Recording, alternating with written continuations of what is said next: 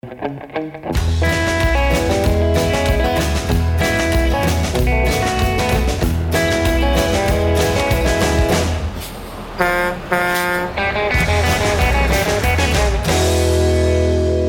welcome to another edition of On the Road with Legal Talk Network. This is Laurence Colletti, and I'm the host for today's show, and we're still recording from Nashville, Tennessee. Of course, we're attending the Clio Cloud conference here, and it's been a beautiful day. We're inside this gigantic, beautiful hotel, sitting in a bunch of sessions, and I have our guest today. I'm very excited to have and welcome Alison Demelis to the show. She works for LinkedIn, but I'm going to let her tell you more about herself. So, Alison, uh, you worked in media for a lot of years, and now you're working for LinkedIn. So, tell us about what you do at LinkedIn, and maybe share a little bit of your journey getting there. Sure. Thank you. I'm happy to be here. My first uh, lawyer conference, that's for sure.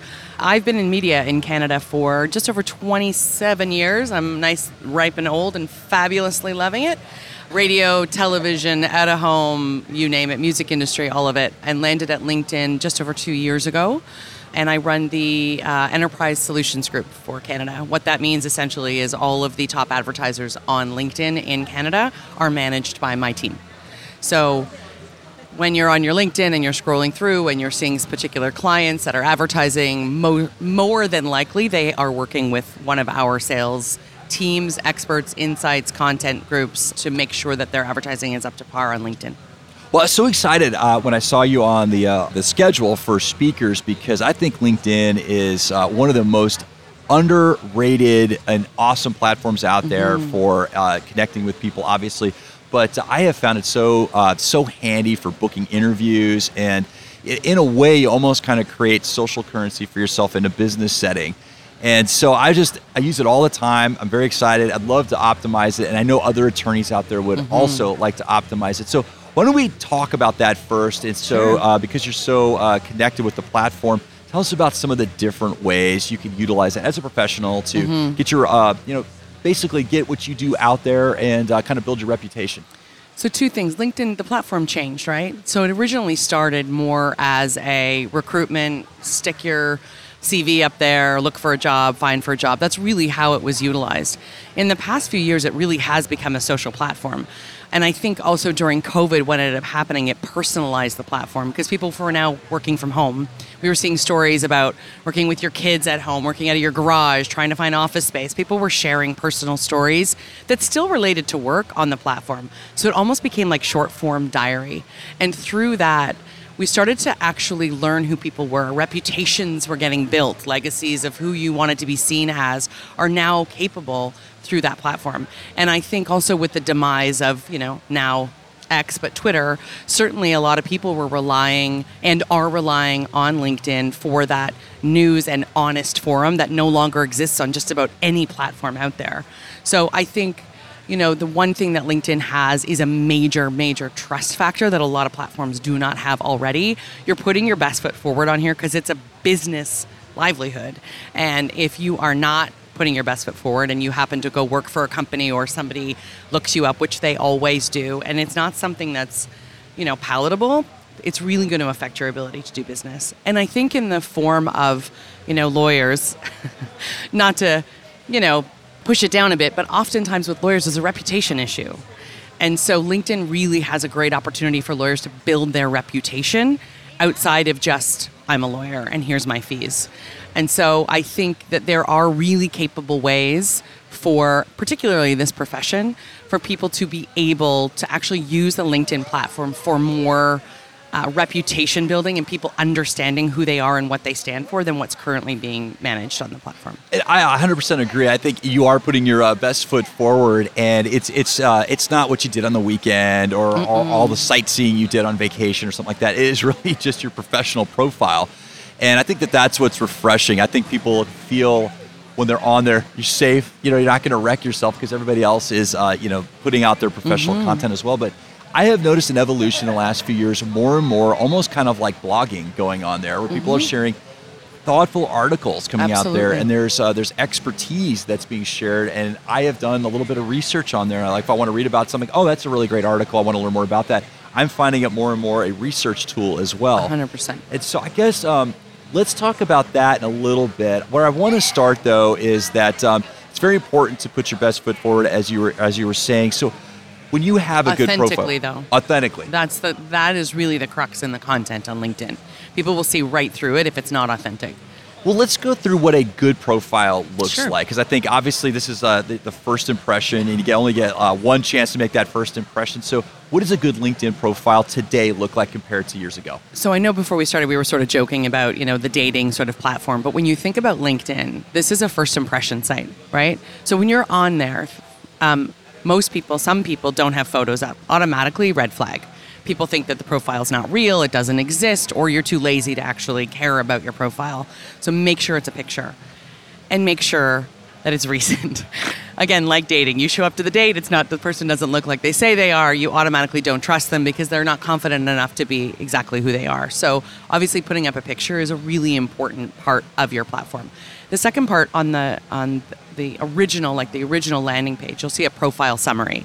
This is where you tell people who you are, not what you do, not what you know you you uh, what your past and your CV is, and but really this is what you stand for. This is what you want people to think of you as, what you want to be known for, and where the importance of your belief system, your moral system, your value system, whatever it is that's important to you lives in that profile summary. So when I get there, even just seeing your picture and I read that profile summary, I automatically feel a closeness that I at least understand a little bit of who you are.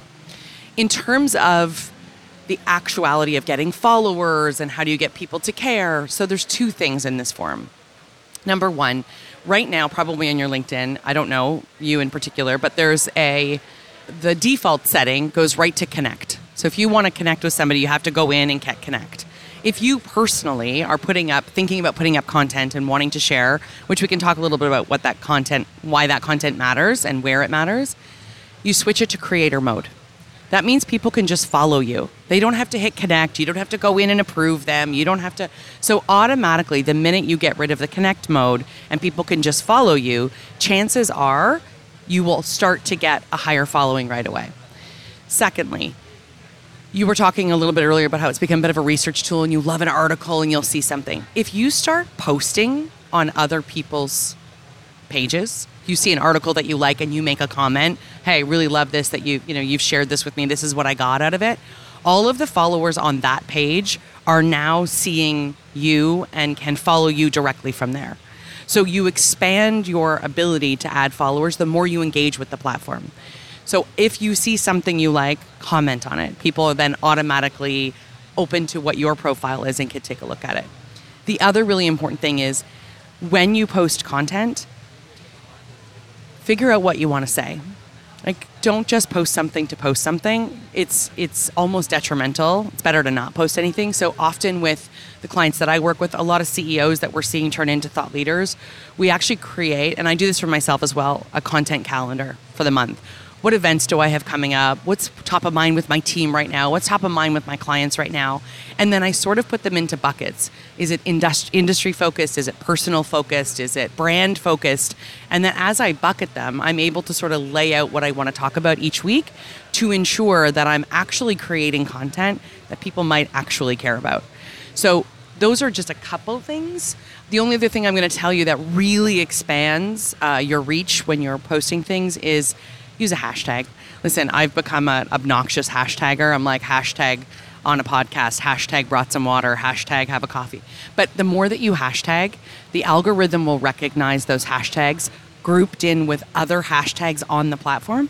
And then I, as a person, can go on and search for that particular category, and it will give me all of the things that you've said that have that hashtag attached. Well, since we've kind of uh, breached into it already, uh, you know, methods for you know connecting and all of that, and people post, and so that's you know if, if you want to get out there for your content, you want to post, uh, post a you know picture, post uh, you know an article that you wrote or Yep. a video, uh, which is great. So how often should somebody be posting? Because I, you know different social media pro, uh, different platforms that the algorithm works differently, and some of them, if you're not posting often enough, you kind of lose your So uh, think ranking. of there. LinkedIn like a business. Okay. Right? If someone's calling you every single day at your biz place of work with another article every day, you're going to get annoyed, right? Instagram, TikTok, these are snackable moments where it's fun, it's cute, your brain can flip through it quickly.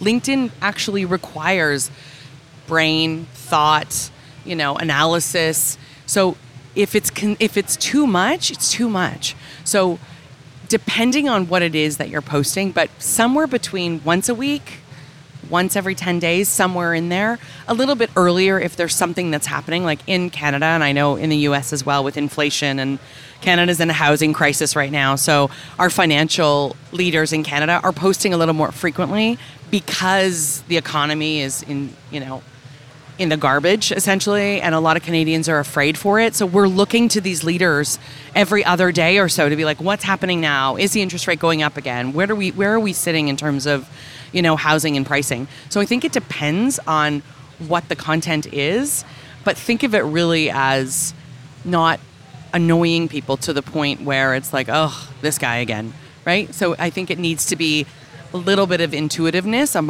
where you think it feels comfortable And how about the the content uh, wise? And I, I see a lot more people posting videos, kind of like a selfie, quick video sort of thing, where they'll like maybe say something. Hey, I heard this. I thought this was really inspirational. Wanted to share, and it's like a short video. Yes. That compared to like some authorship, um, maybe compared to you know resharing or reposting someone else's post. Like, do you recommend a combination of that? Yes. Is like any form? Or, It's uh, what formula? matters. That's where the authenticity comes in, right? Like our um, chief client officer Dan Shapiro, he is you know notorious for like walking down the street, just got his phone, found out something cool, wants to share something about the company with us.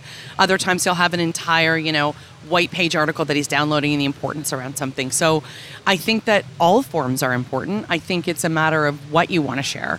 I think also when you're resharing, again reshare it with your thoughts. Just stick up a reshare. Uh, okay, great, you care about it, but why do you care about it? What do I want to know about it? And I think that's where you build your reputation is sharing out what those thoughts are about anything in particular that you really care about. So whether it's a reshare or a white page download or a podcast that you're like this is really really cool or an aspirational person that you want to actually you know, we just saw um, Chris Voss yesterday, right? I'm sure you've read his book a- as I have. So, sure, are there cool things to talk about Chris? Yeah, but I thought, am I going to post about Chris Voss about this particular book? Probably not. A lot of people probably know this book already, have read about this book. So, what is going to be my take on Chris Voss? What did I really get out of it that was different that I think might be a different share other than really cool book, check it out on, you know, The Art of Negotiation. Really? What did I really get from it? And it's where you have to look sort of in inside of yourself to figure out do I have something to say that's different and important? And if not, sit with the tension a little bit until you can figure out what it is. One question I want to follow up on. Uh, sure. We were talking earlier about connections versus followers, and so my mm-hmm. profile I have a little of both. But my preference, my preference is to connect directly with people.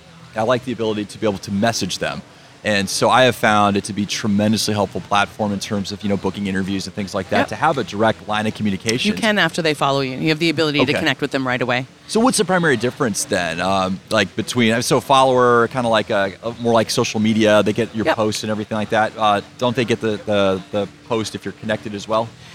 Uh, yes, they will. The thing is, so right now, for instance, sometimes from a management standpoint, right? So sometimes, if you can imagine, let's just use, you know, Chris Voss from yesterday. He probably gets 12,000 connects a day. And people want to connect with him.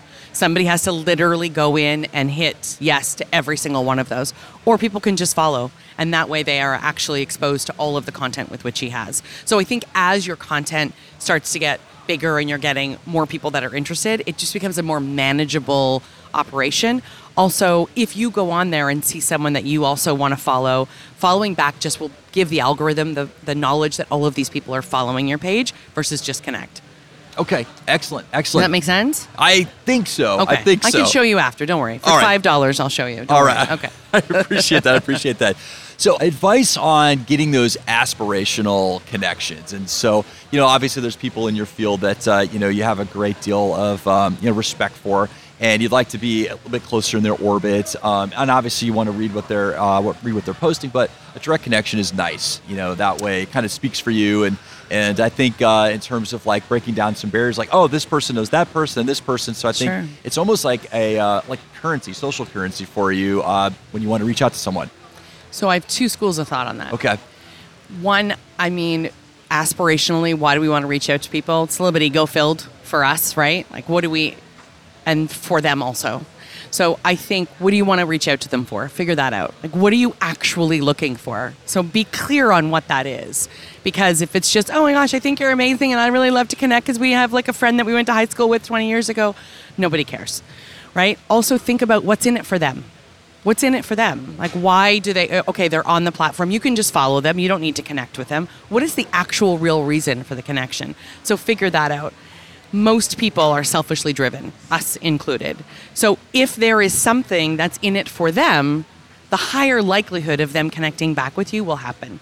So figure out what the ask is and be very clear about what the ask is. Otherwise, just follow them the other side of this is yes, there's going to be connections that you can go into the site. And I've done it certainly in a sales role, right? Like my old days were flip through the yellow pages and call somebody and, do you want to buy a radio commercial? Like those days are gone. But there are often times where I can't get to the person that I need to get to. But I'll go in and see that five people that I know know this person. And I will reach out to them and say, can you do me a favor? I would really love a connect with Laurence. And I see you and him are connected. Are you close enough that you could actually be that conduit for me. But again, even then, I still have to give the reason why for the connect. So I think being clear and concise about what the why is and what you want from them is really the only way to go. All right, well, we've reached the end of the road for our oh episode here today, but I want to thank Alison for joining us. You know, and if our listeners they have some follow-ups, they want to learn more about LinkedIn, how can they find you? LinkedIn, my friend. Just LinkedIn, Just no Alison emails or like, that's it. Fair enough. Fair All enough. Right. See, there you go. That's uh, that's the value of LinkedIn. So, also thank you to our listeners for tuning in. And if you like what you heard, find it rewarding. Please rate us favorably in your favorite podcasting app. Until next time, I'm executive producer Laurence Colletti, and you've been listening to On the Road with Legal Talk Network. If you'd like more information about what you've heard today, please visit LegalTalkNetwork.com subscribe via iTunes and RSS, find us on Twitter and Facebook, or download our free Legal Talk Network app in Google Play and iTunes. The views expressed by the participants of this program are their own and do not represent the views of, nor are they endorsed by, Legal Talk Network, its officers, directors, employees, agents, representatives, shareholders, and subsidiaries. None of the content should be considered legal advice. As always, consult a lawyer.